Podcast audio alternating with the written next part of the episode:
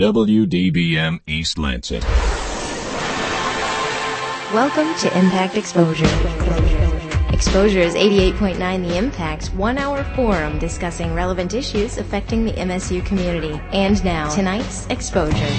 You're listening to Impact Exposure tonight. Um, our first guest is a few individuals from Spartan Smart Statements.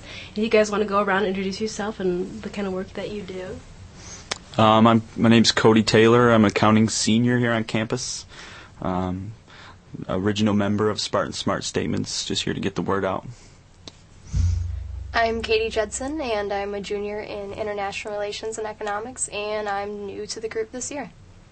And I'm Brian Winters. I'm a financial expert, and I'm a health education consultant at Olin Health Center here on campus. All right, and now you guys are here today to talk about the financial literacy group that you guys have on campus. And so, if anyone ever wants to call in to ask questions regarding finance, um, you can give us a call. The number is 432 3893, area code 517. Again, if you want to get your pen and paper and write it down, it's 432 3893. Um, so, do you guys want to talk a little bit about um, how your group works and what you're here for? Well, um, currently, the way our group functions is uh, our main purpose is to try and do um, financial literacy workshops. Um, we've been focusing on residence halls, contacting mentors to uh, go out and give presentations. Um, our main topics at the time are credit cards, budgeting, and housing transitions. So. Now, how long have you guys been around for? We started last fall semester. And are you, know you are you one of the original members that have been here since the beginning? Yeah. Um, what happened is um, our faculty advisor over at um, the Center for Service Learning and Civic Engagement at Student Services um, was approached and um, kind of recognized the need, so he put the word out to students to see who would want to help um, improve financial literacy on campus, and uh, that's how I got hooked up with this program.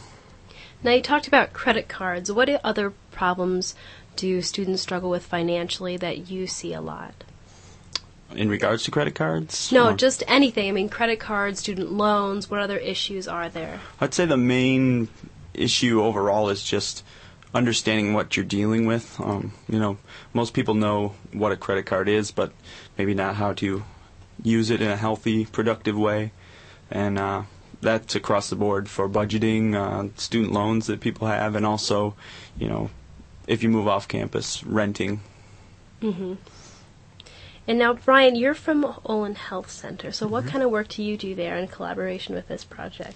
Well, right now, I'm helping to bring a little of my own expertise to help the Spartan Smart Statements in whatever way I can, whether it be a training, evaluation, whatever it may be in the hopefully not too distant future, Olin may be offering one on one student financial wellness counseling where students would come in and sit down and if they have financial issues or concerns they would be able to sit down with someone and uh, have a little bit of education and guidance uh, come their way through Olin. But that's uh, a possibility. It's in the works. It may or may not end up coming to fruition, but uh, we can hope. Do other universities do those types of things? Absolutely. Ohio State has a very robust program uh, where they do this exact sort of thing. Texas Tech, to name another, and it's done around the country. It's growing uh, more rapidly uh, than what it has previously been, but uh, yeah, they do. Now, if you now if we did get that program, um, what would you like to see happen? What types of programs like would you like to see in regards to counseling? What types of things would you see yourself working with?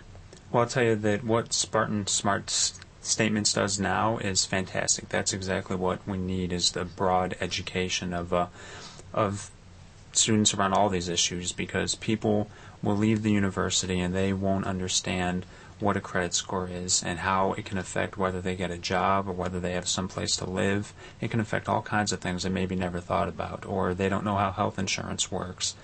Ideally, I would like to see exactly the work that is being done now continued, and through Olin, it'd be fantastic if we could offer uh, a program where people could come in and they don't know how their student loan works, or they have too much debt and they need to know what to do to move in a positive direction. That's what we ideally want to offer is that helping hand when they need it.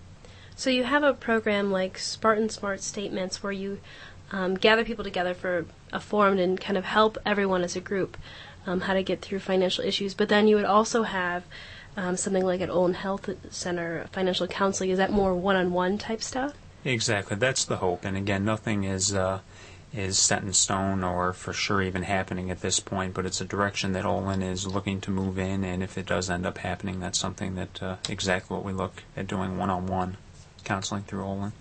Now, why do you think these types of programs are important for college students? Well, it's huge, I think, uh, and you guys can speak to this. Uh, if you look at just what's going on now in the country, you see that 8 out of 10 Americans, their number one stressor, their number one concern is financial. And students who are just coming out of school, having the tools and the knowledge to navigate that system successfully from the beginning can make all the difference in the long run, whether they are successfully able to own homes or retire or all kinds of different uh, issues, and you guys can speak a lot more to uh, the one-on-one stuff. Well, I think um, one important issue that we've always keep in mind is that uh, most of us in the program are business students, so you know, on a daily basis, we're worried about financial things dealing with money. Whether you're even a supply chain major still has finance classes, so um, there's a lot of people on campus not in the business college, obviously, and uh, financial issues maybe aren't right on the um, the top of their mind all the time, but it's still very important to everyone. Mm-hmm. Is there anything you'd like to add? Yeah, um, I would agree with that. I am not in the business college. I am an international relations major, and I joined the group just for the overall broadening of my financial skills and just understanding the basic things and basic tools that were going to be helpful in the long run. And I think these are things that everyone should know that we present on, not just people who are in the finance or business related area. And I, I think that our our program really helps with that, trying to bring people who don't know a lot about it um, to a level where everyone can understand it and it can be useful. Right. And listeners, if you have any questions regarding finance, again, the phone number that you can call to ask our our specialists um, is 432-3893. Again, 432-3893. Um, now, what other types of services do you provide? Well, um, before we even met Brian, uh, something we really were looking to do was the one-on-one peer counseling. So um, that's definitely a future goal. Right now, um, I'll say again, all we do is presentations, but um, um we're looking to do more structured presentations um, on our own, not just having people contact us and ask, but set something up um, on our own. And we're always looking to outreach with other campus groups get involved with, uh, you know, fairs on campus that are relevant to our issues, and so we can partner with those people. Mm-hmm. And where are you located?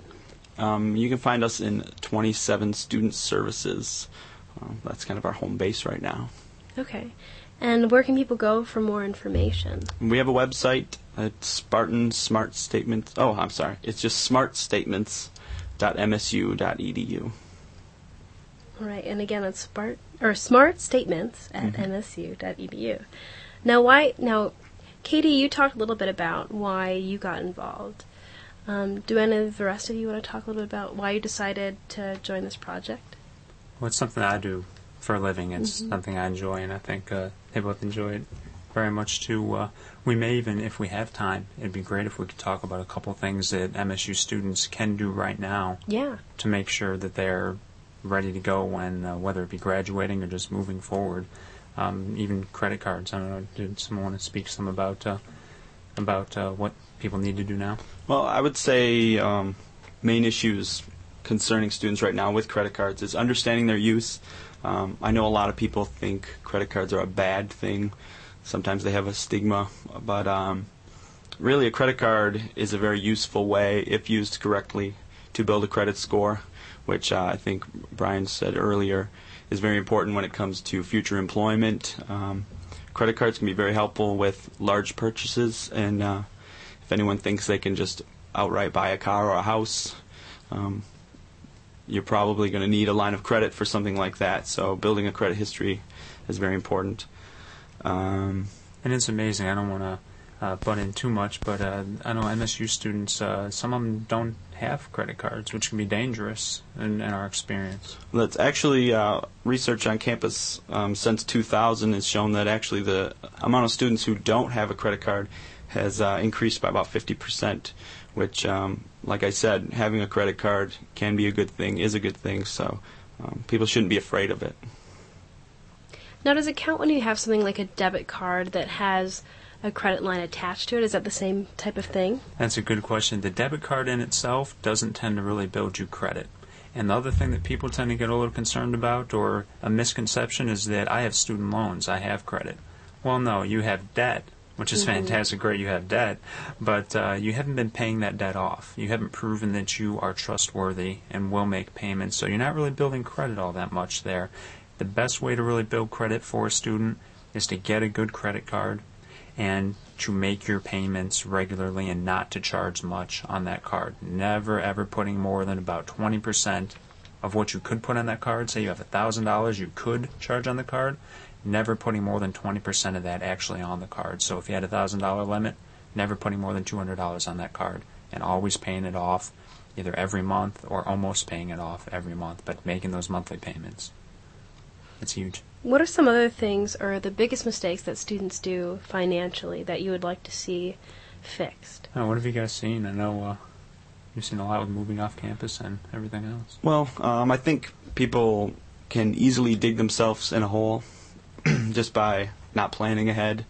Um, as far as a budget goes, um, you know, maybe someone signs a lease with very high payments that they think they can handle, and then uh, winter comes around and your heat bill is two three hundred dollars, and now rent is, you know, you're really in a pinch. So um, I would say that's maybe the main problem is just knowing what you're getting yourself into. If it's credit or budgeting or your loans, um, you really have to look look to the future. Yeah, loans are huge, and remembering you do have to pay that back, and and the typical repayment period is ten years. So if you add up and you have twenty, thirty thousand dollars in loans, you can realistically be expecting to be paying three, four, maybe five hundred dollars a month when you graduate. That's a lot of money, especially if you're starting out in a field, say it's social work or teaching or a field where you just don't make as much to begin with. That can uh, really come back to get you. So being aware of what it really means when you're signing on that dotted line or e-signature and you're taking that big loan. Now, before we start wrapping things up, are there any other tips that you'd like to suggest or other things you'd like to talk about? Oh, we can go on for hours, I'm sure, on different things. Uh, anything you want to add, uh, Katie? I think overall, just um, from someone with not a big business or financial background, is just when it comes to finances stuff, planning ahead and kind of mapping out um, what you're prepared for and what you can do in the future. I think just making that plan and trying to stick to it is really important um, because a lot of times I feel like you get in trouble when you don't really think ahead of what is going on. So, um, one thing I'd like to say specifically for our group, anyone out there who thinks maybe they um, could use some advice. Um, you know, we, our emphasis is students helping students, so we hope for that to be not as intimidating. Um, I'm, I mean, most college students, I'm sure, have not sat down with a financial advisor and probably wouldn't think about it, but it probably wouldn't do them, uh, or probably would be good for them.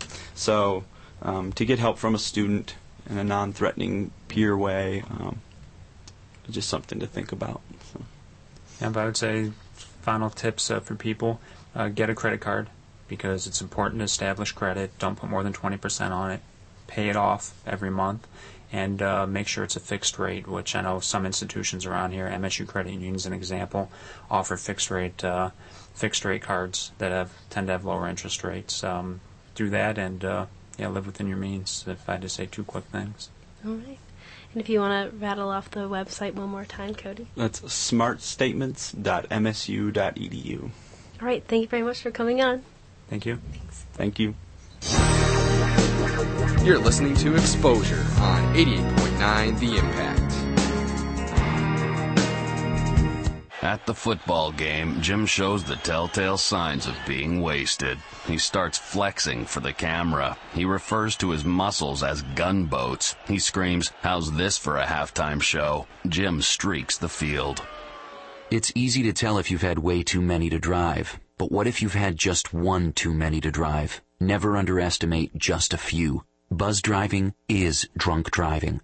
A public service announcement brought to you by the U.S. Department of Transportation, the Ad Council, and this station. For more variety than you'll hear on any other station, listen to the Impact Prime Time, where you can find a different specialty show every night of the week.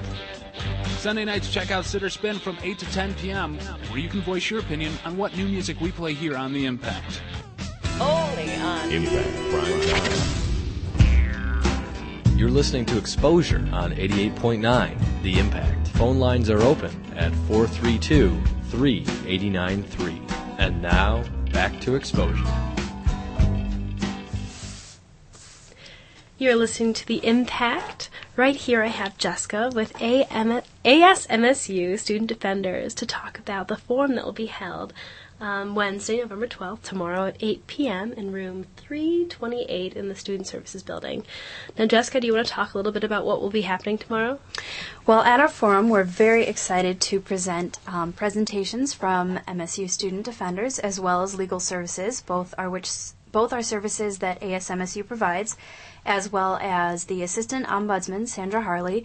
Um, we're going to feature presentations from Residence Life as well as um, Student Affairs, Academic Assembly, um, Student Assembly, and the Judicial Affairs Office. So we're pretty excited to hear all about students' rights from the various uh, groups on campus. Now, what kind of presentations can people expect to see?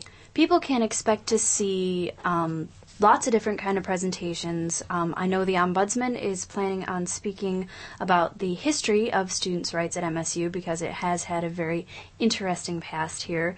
Um, the evolution of uh, students' rights as well as possibly future expectations for where they're going to go um, in terms of legally which is contained in the um, AFR, the Academic Freedom Report. For all of you who don't know, that is where all student rights are contained.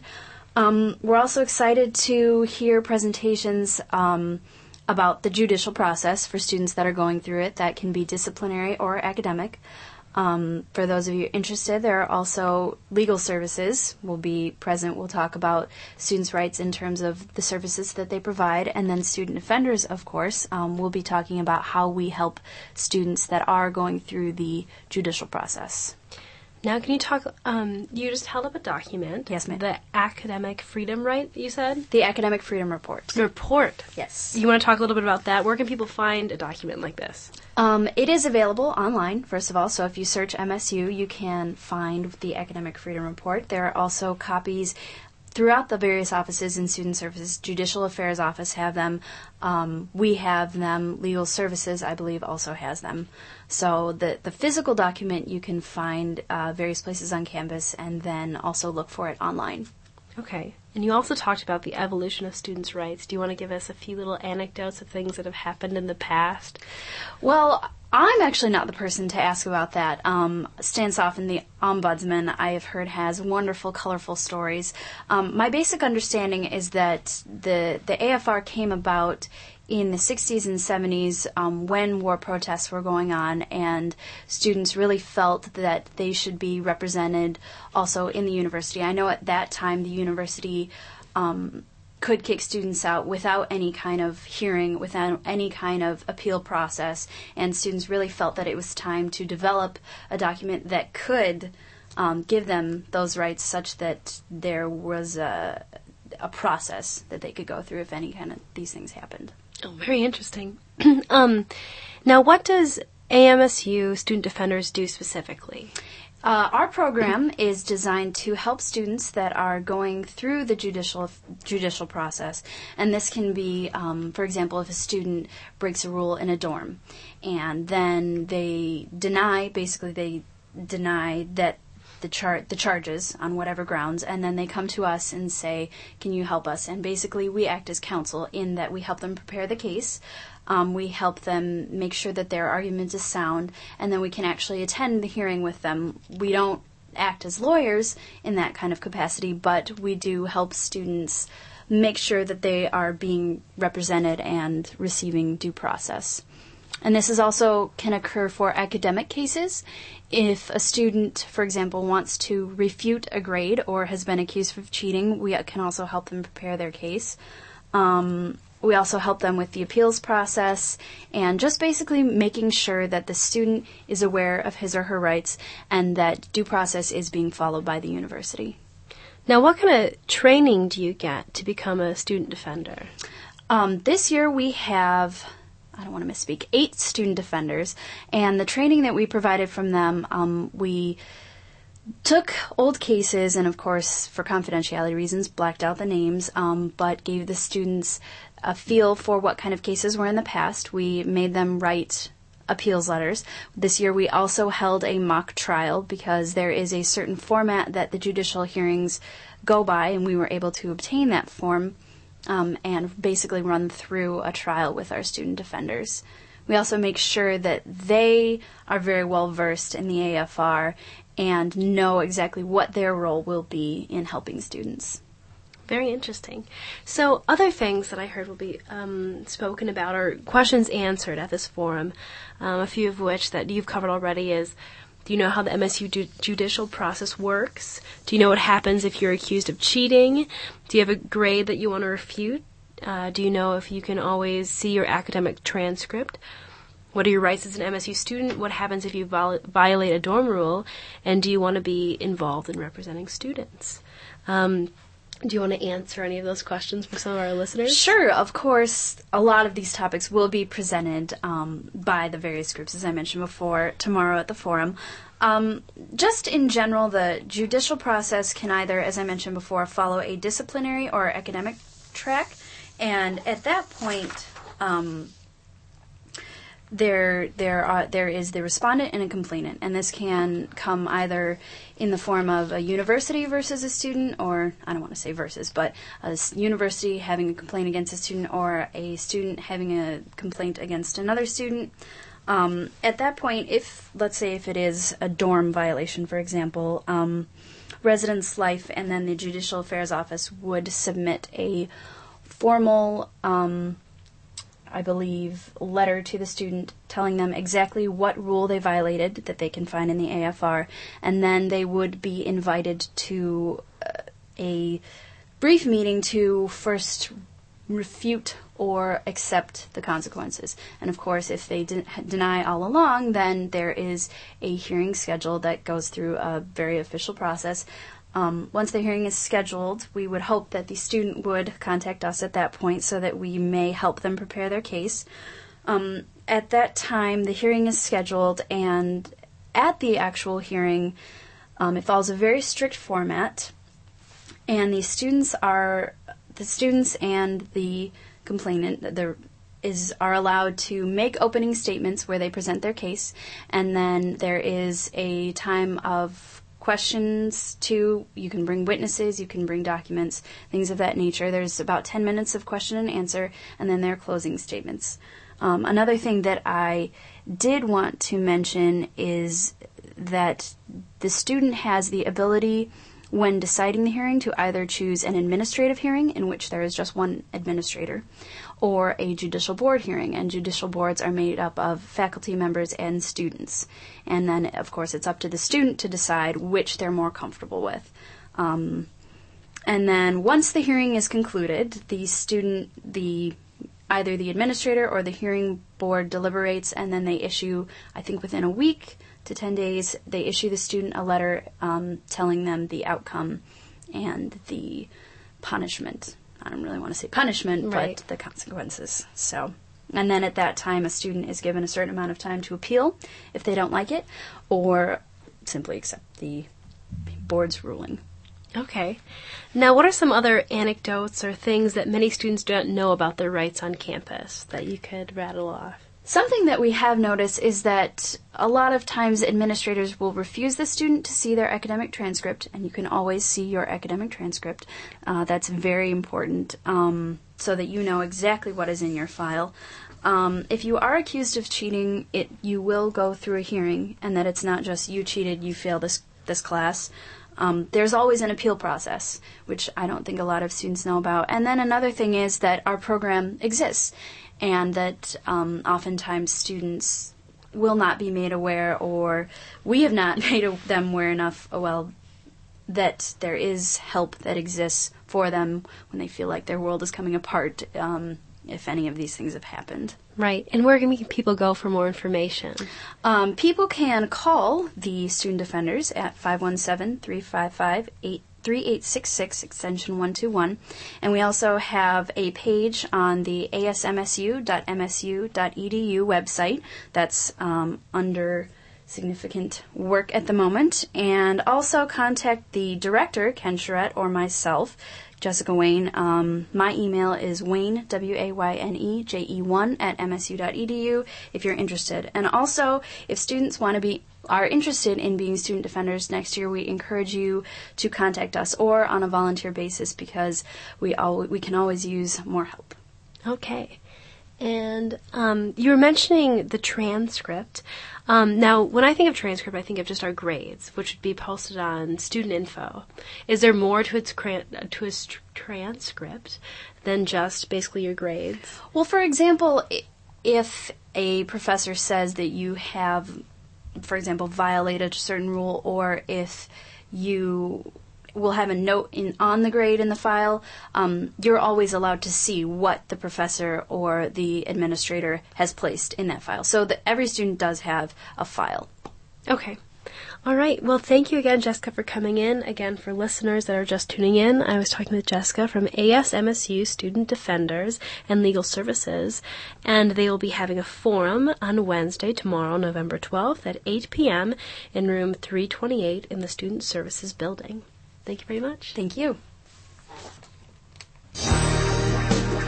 You're listening to 88.9 The Impact.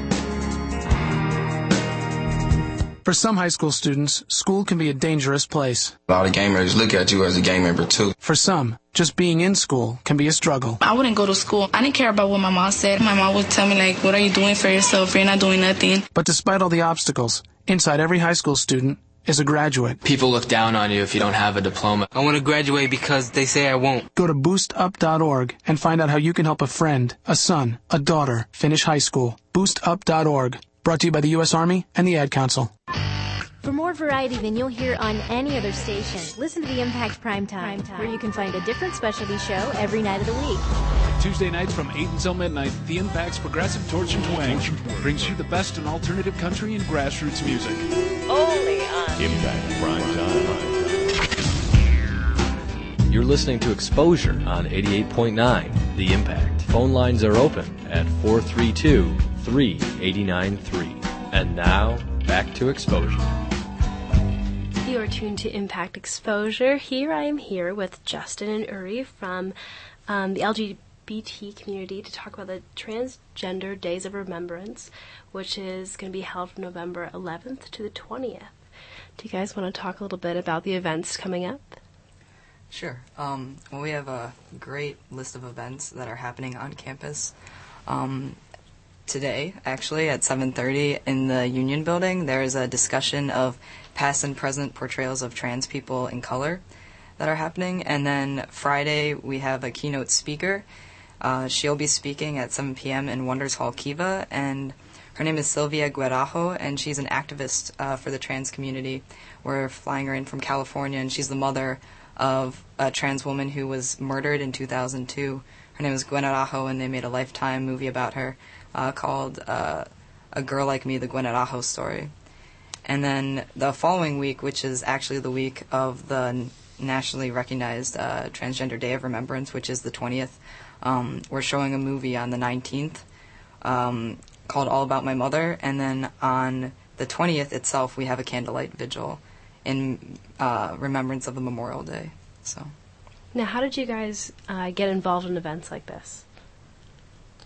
Um, well, we're with the Alliance of LGBT Students and Transactions, so as LGBT student leaders, it's kind of our job to plan events.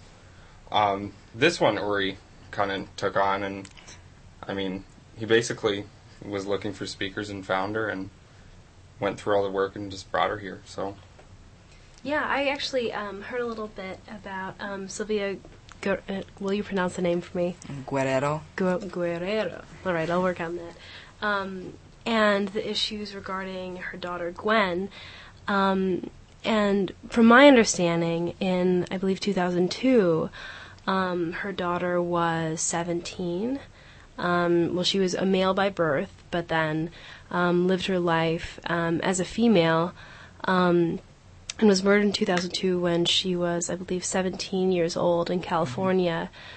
Um, and there was a movie about her, um, and I read up on some of the history, and it was just it was kind of you know sad to read about and but there's a lot that happened afterwards. I mean to have a lifetime movie you know after what happened and there's things like the laramie project if you've heard about that where it's um, someone who was murdered for being gay i think in wyoming and there was a huge i guess uh, um, a group of um, I guess actors got together and, and interviewed a bunch of people and put together this um, this play, and then I think it's also a film maybe um, about his story. Um, and so you have these things like um, like lifetime movies or plays regarding these issues. Um, and I realized that the same year that Gwen was murdered, I think there was maybe twelve other um, murders relating to um, that were started because the person was homosexual. Um, so it's 12 murders in one year. Maybe there's more, but that's all that's documented. Um, so why do you think speakers coming in or things like the Laramie Project happening are important to get awareness out? Um, I think they're uh, very important, especially especially things like mainstream movies. And uh, another perfect example is the movie Boys Don't Cry, uh, which is a movie about Brandon Teena, who was a trans man who was murdered. Um, and that was made famous because that was, I think, Hilary Swank won an award for that. Um, but it, it really does take mainstream media to show a very small minority population to a majority population, and a minority that does get uh, victimized um, in very brutal acts of hate. Um, and to bring that to people's attention because 12 murders a year in a large country may not seem like a lot, but it, it is a lot more than that. Um, every year, uh, there's a list. They put out a list of names of the people who have been killed that year for the Remembrance Day, and um, just up to this date this year, I think it's about 15 names right now as it stands. Um, so, and that's we still have two months left in the year. So, Wow. Yeah, hate crimes are a real problem and against um, gay people and especially transgender people, um, as far as the portion of those populations that are affected um, by hate crimes. It's a huge problem that people don't really notice much about. Michigan doesn't even have hate crimes laws that protect sexual orientation or gender identity or expression. Um, so it really is important to remember people who are killed by these hate crimes. It's great that they get um, movies and stuff, but that's only because we need to raise awareness and start protecting people and make people know that it's unacceptable to do stuff like this. Right. And also, um, going back to uh, Gwen's story, um, I think maybe a few years after um, her death, there was in Sacramento. Um, I guess what happened was there was a um, there was. A, will you pronounce her name again? Gwen So- Araujo. Gwen Araujo. Oh yes, Gwen Araujo's Justice for Victims Act, um, which basically um, helps protect people from being blamed from their own murder. Because in her case, um, some people were saying, well, it's her own fault that they murdered her because she was transgendered. You know, it's and so this was something to protect people, um, saying that no, it isn't their fault. Um, and I actually watched a bit of the Lifetime movie, I will admit. and in it, they were talking about it because um, Gwen's mom wrote an article to, um, I forget, uh, the San Francisco Chronicle. Um, in the beg- in the first uh, a little paragraph that she wrote, it says, "I'm not sure how I expected to feel at this point when my daughter Gwen, a transgender teenager, was brutally murdered on October 4th, 2002. I was sure that I would never feel whole again." Looking back, I didn't yet know what exactly transgender meant or how to fully embrace my child's identity, but I knew one thing I wanted justice for my child. And so sometimes I think people don't understand what transgender means. And in the video, the little clip that I did watch, they were talking about how um, it's not, transgender isn't necessarily being um, gay. It's about, they said, I think they described it as when you're born um, all fetuses fetuses are female, um, but the brain develops neutral, um, and through the process of just development. Um, in transsexualism, masculization of the brain fails to take place, and so it's they're not necessarily homosexual. They just don't have that male, I guess. Um, they have male genitalia but a female brain, at least in Gwen's case. Um, so, do you guys want to talk a little bit about what being transgender means that people may not understand? Sure. Um, so, being transgender is, um, and gender identity and sexual orientation are two separate things, like you were saying. So, there's there's no cause and effect. You can be transgender and straight, or gay, or bisexual, or um, any combination of uh, identities. They don't um, cause or affect either of them. But um, gender identity and expression are basically gender identity is your internal sense of self, and um, your internal sense of whether you're female or male or you fall someplace else along the spectrum of gender. Um, because we do typically think of gender as a binary system, and it really isn't a binary system. Um, and then gender expression is how you outwardly manifest that so that other people can see it.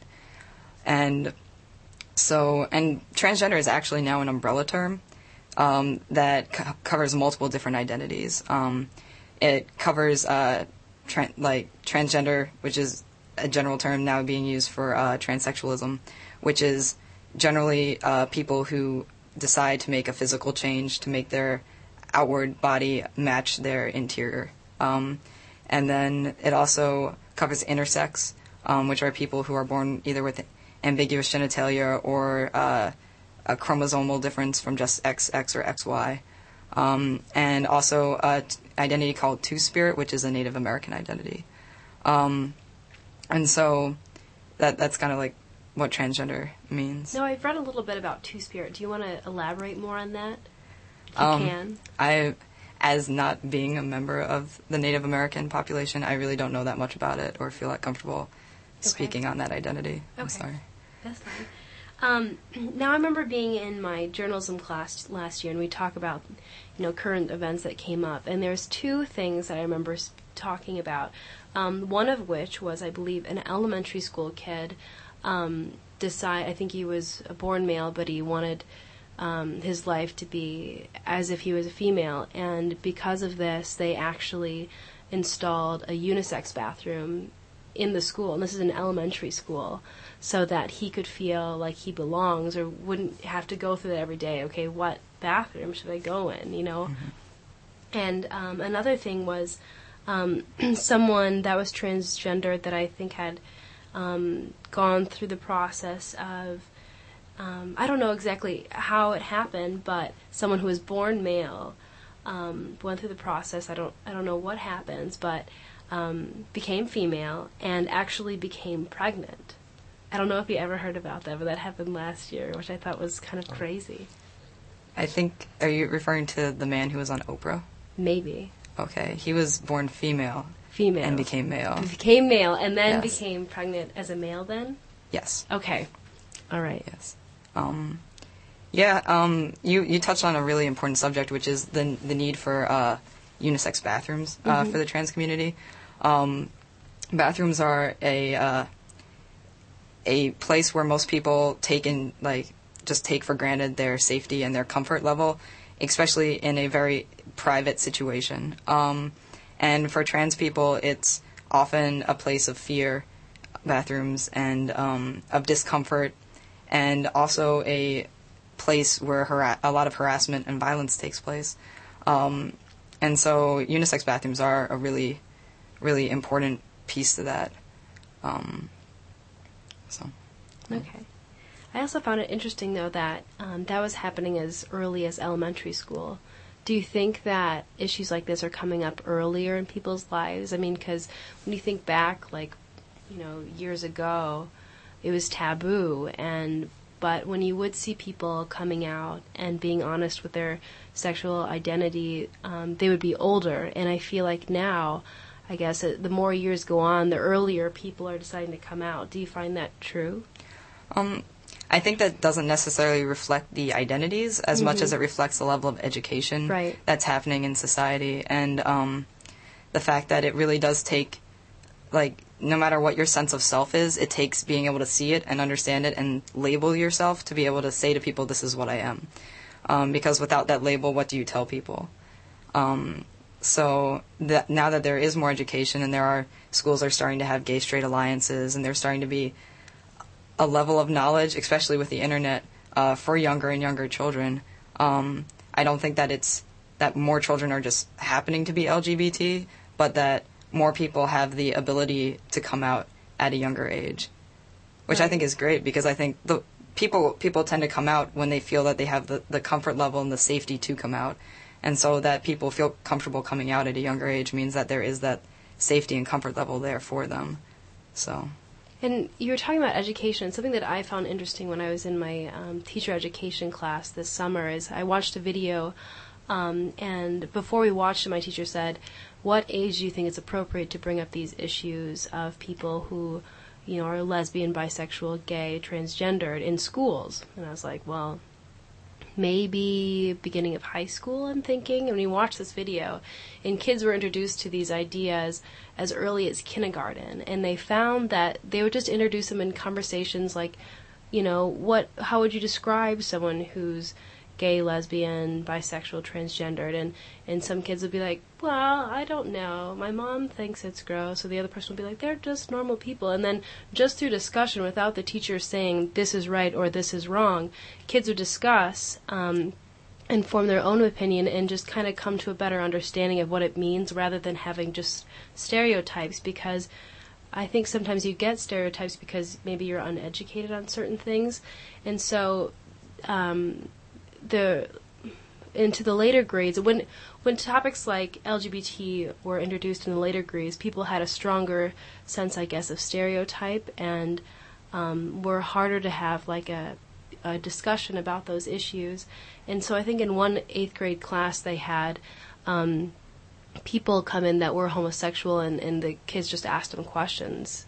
And through that type of discussion, they had a better understanding and kind of got rid of a lot of the stereotypes. So I thought it was interesting that they would integrate that into schools as early as even kindergarten. Do you think that that's a good thing that would happen, or how do you guys feel about that? It it really depends on um, the society that it's being brought up in. A lot of parents are uncomfortable with their children being taught about LGBT people. What we do know is that LGBT people, that's lesbian, bisexual, gay, and transgender people, have existed throughout history. Um, but our society is currently kind of unwelcoming towards them. Um, I think the earlier you can bring it up and make the school a safe place for those types of people um, is really beneficial for the children in the school that happen to be LGBT. Spares them a lot of emotional damage. Um, so it just really depends on how tolerant the society can be that it can provide people like that um, that kind of service. Mm-hmm. Now, you guys are also having a rally on Saturday. Do you want to talk more about that? I'm sure. Um, this election, um, as a lot of people know, um, Proposition 8 in California banned gay marriage, um, which is the first time marriage rights have actually been taken away from people.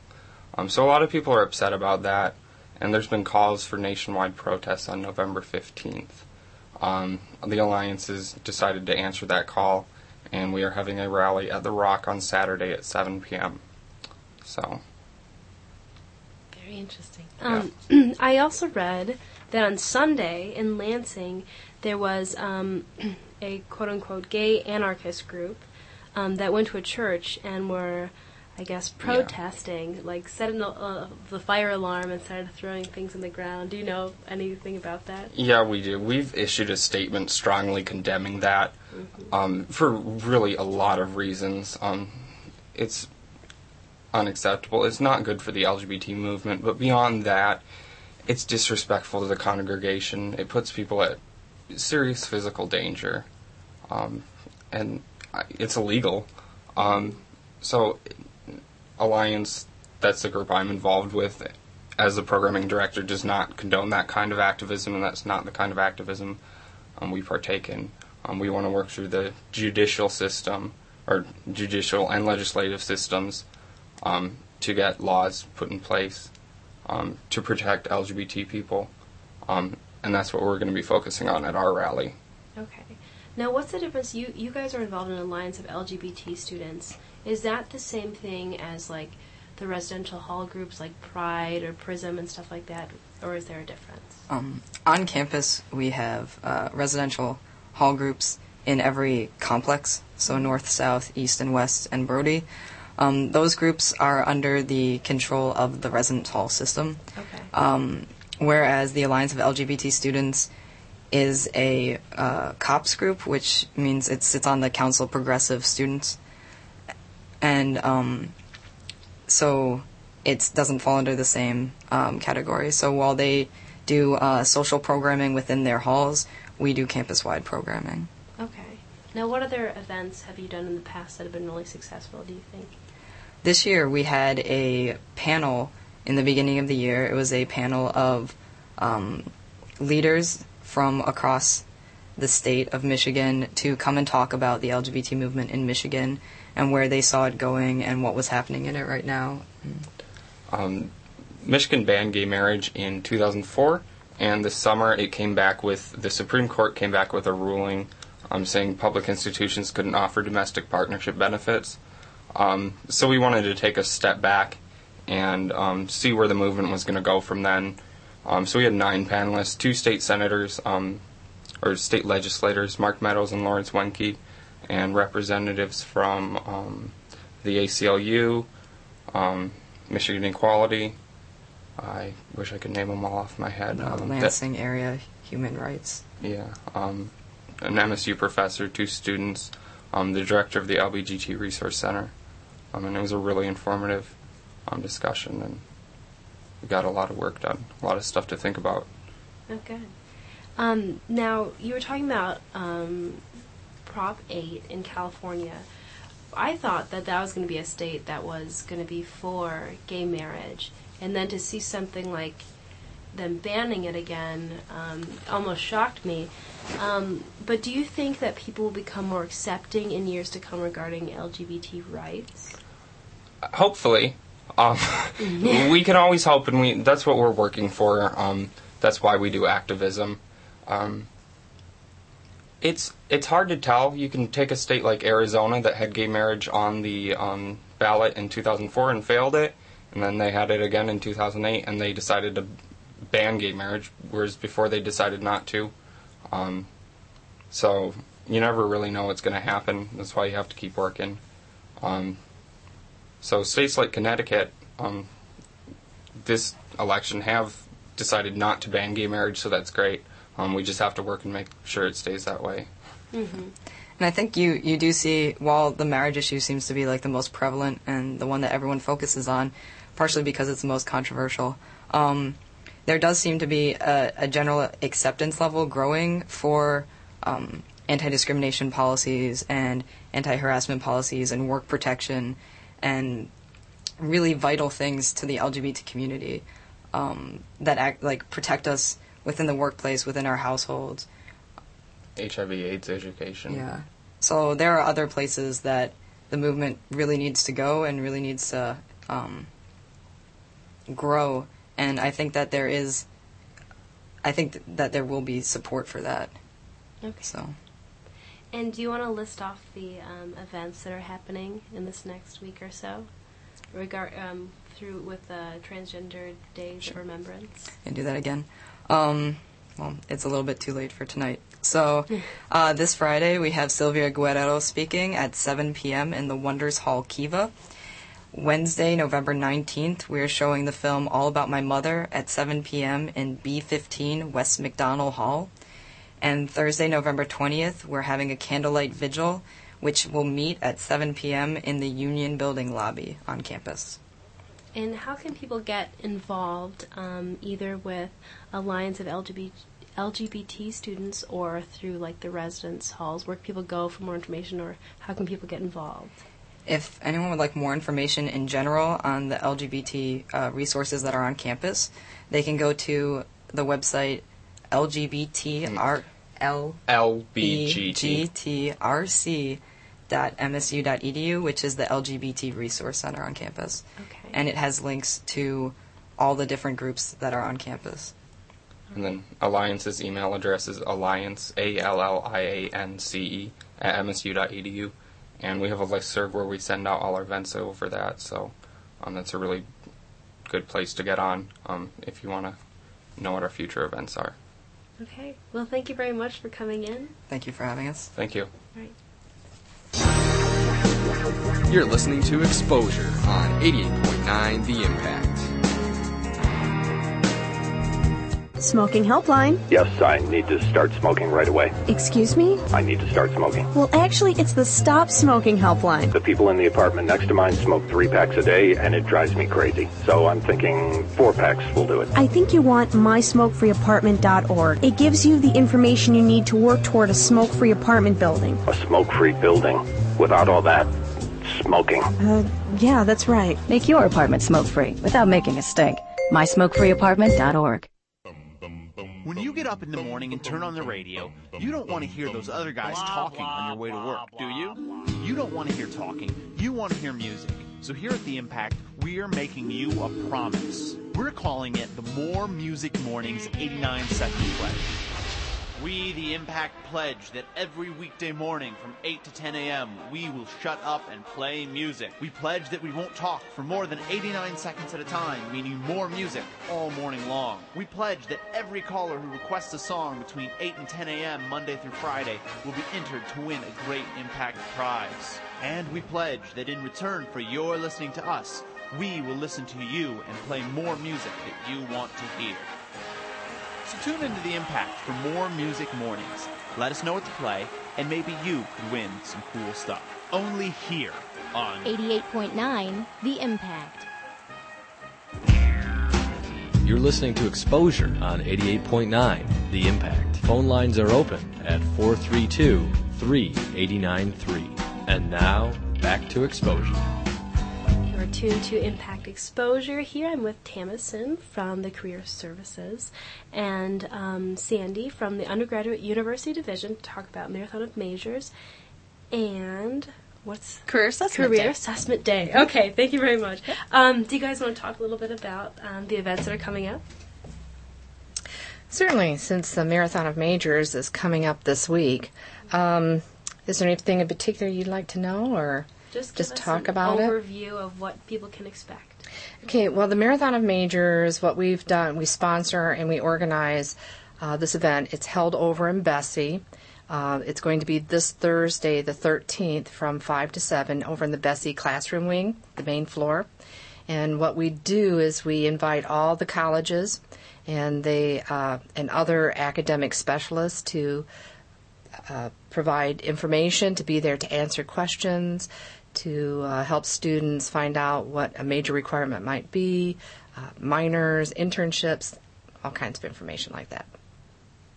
And we actually got Career Assessment Day together uh, to follow Marathon of Majors. So it's Friday the 14th uh, from 9 to 4 in 113 Student Services Building.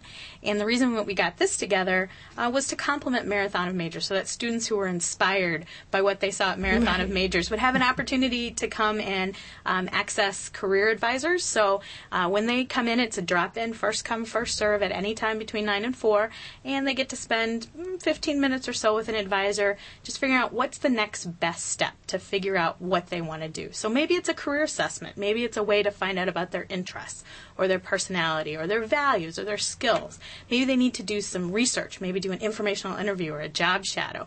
Uh, and we can just help them talk about that and think about that and, and then find those resources that they need. Now, I remember in high school and middle school filling out these personality um, tests, and like they'd be really, really long, lots of questions, and then it would tell you at the very end what kind of job you're best suited for, what career pathway. Do you have things like that that you give students? We do. We actually, the kind of the primary one that we use is called the Strong Interest Inventory. And it's not going to tell you what the best job is, because no test can really tell you that. No assessment can tell you that.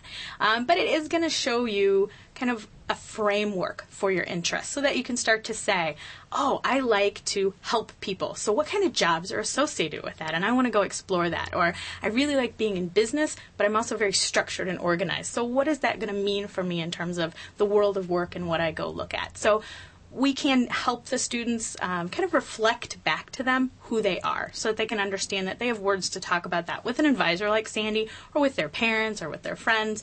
Um, but they just they have that reflection tool. It, like i said it isn't going to show them the perfect job. It isn't going to pigeonhole them or force them into a suit and a tie or something like that. It's just going to help them reflect on who they are and then how they can use that for the next step Very good. So they can go to a um, marathon of majors, figure out what best suits me for right now, what kind of education do I need. Then they can come to you for um, the career assessment day, then figure out what can I do with this major to get a certain job and go farther.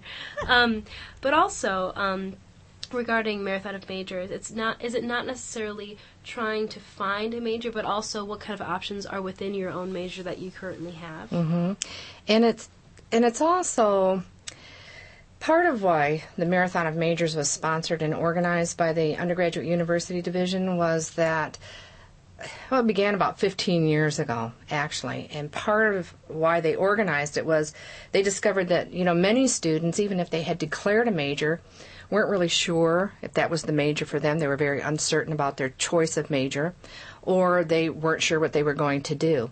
So part of the reason we organized the Marathon of Majors, or the Undergraduate University Division organized the Marathon of Majors, was to help students or provide them with an opportunity where they can maybe find more information about careers that are offered, you know, that are available, you know, to graduates of that major, or to find out about internships, um, maybe how to enhance uh, a major with a, a, an additional major or a minor or a specialization.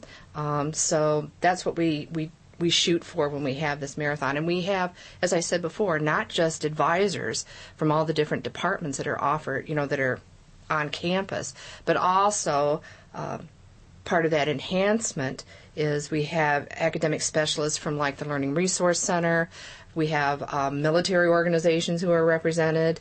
We have the Honors College there. We have um, service learning there, which is you know another way to to develop skills and things that can help you um, pursue something post graduation, Mhm. okay. or identify areas that you might want to develop.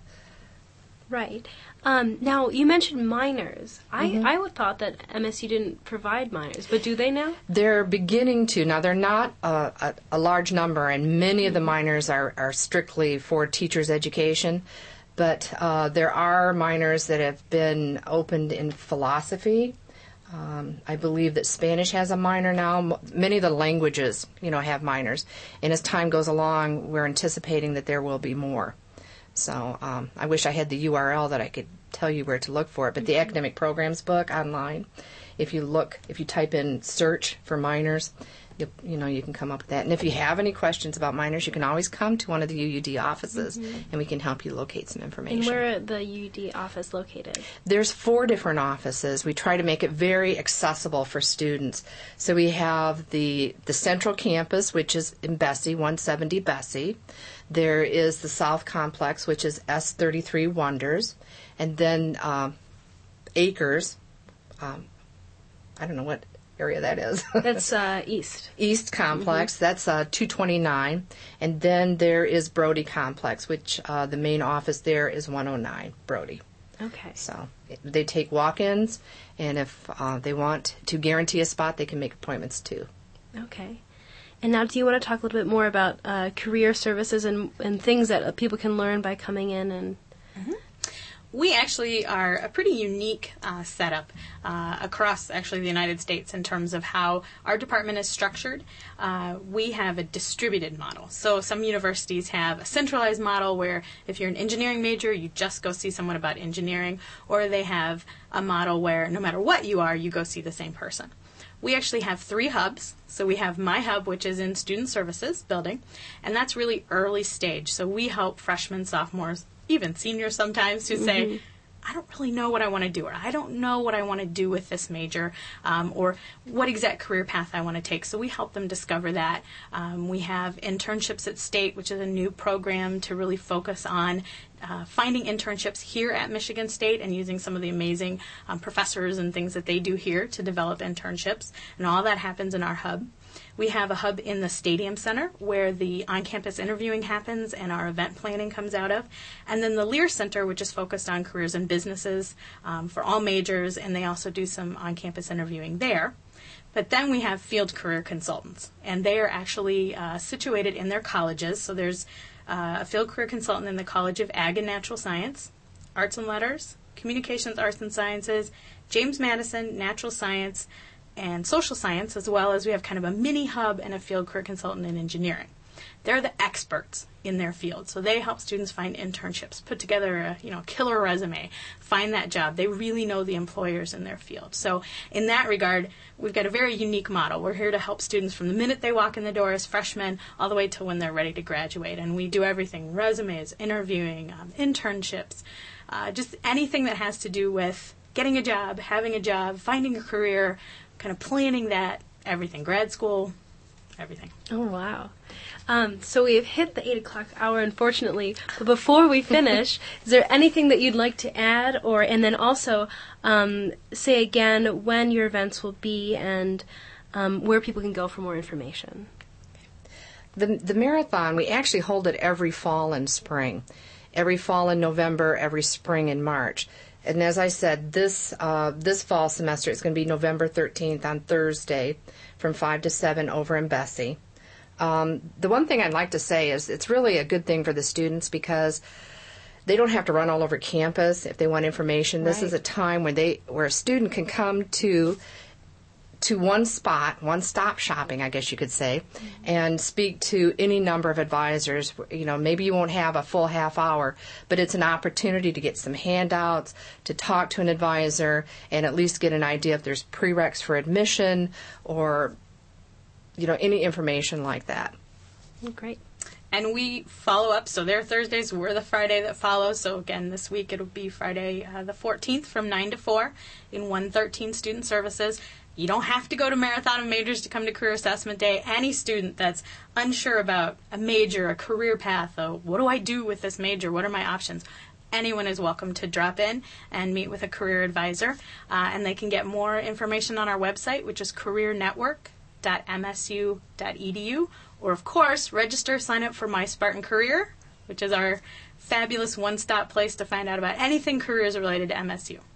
And you know what? I forgot to give a phone number too. You could stop at any UUD office, you know, that I mentioned before, you know, Akers, Wonders, Brody or Bessey, or you can call you can call the main office, you know, you can call Bessey 355-3515 if you, you know, and, and we can at least refer you to one of the offices that are close to the student. All right. Well, thank you, Tamison and Sandy, for coming in. You turn to impact exposure. Thank you. Thanks for listening to this evening's exposure, only on 88.9 The Impact.